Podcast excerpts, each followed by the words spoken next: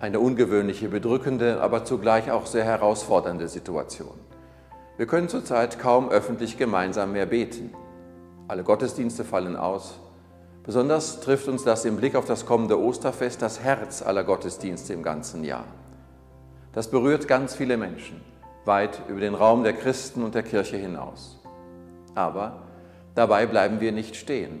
Es gibt unglaublich viele Initiativen, die berühren und zeigen, es wird viel gebetet. In heiligen Messen und anderen Gottesdiensten, die im Internet mitzuverfolgen sind. Bei den kreativen Formen von unterschiedlichen Gebeten, zu denen eingeladen wird.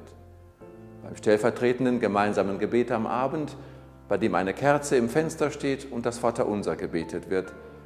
Bei den vielen Gebeten an den Krankenbetten der vom Coronavirus Befallenen, durch die unzähligen stillen Gebete so vieler Beterinnen und Beter, die niemand öffentlich kennt, aber eine unglaublich lange und feste Gebetskette bilden. Ich selber bete Tag für Tag hier in der Kapelle unseres Essener Bischofshauses. Hier haben ganz viele Gebetsbitten anderer Menschen ihren Platz, aber auch die Stille, das Rufen zu Gott, das nachdenkliche Klagen und vor allem das Hören auf Gott. Gebet verbindet untereinander und entlastet, weil wir uns festmachen in Gott. Mit Gottvertrauen wächst die Kraft zum Guten und zum Einsatz für andere. Gott sei Dank dafür. Gebet ist aber auch eine Kraftquelle für Solidarität, wie wir sie gerade am heutigen Sonntag bei der Kollekte für Miserior zeigen, einem unserer großen kirchlichen Hilfswerke für Menschen in vielfältigen Notlagen und Sorgen auf den Kontinenten unserer Erde. Wie das Wort Miserior es sagt, Gott hat Erbarmen mit uns Menschen.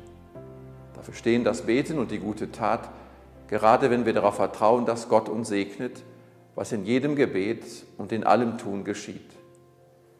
Bleiben Sie gesund, behüte Sie Gott, auch Ihre Lieben und alle Menschen weltweit. Dazu erbitte ich Ihnen Gottes Segen. Im Namen des Vaters und des Sohnes und des Heiligen Geistes. Amen.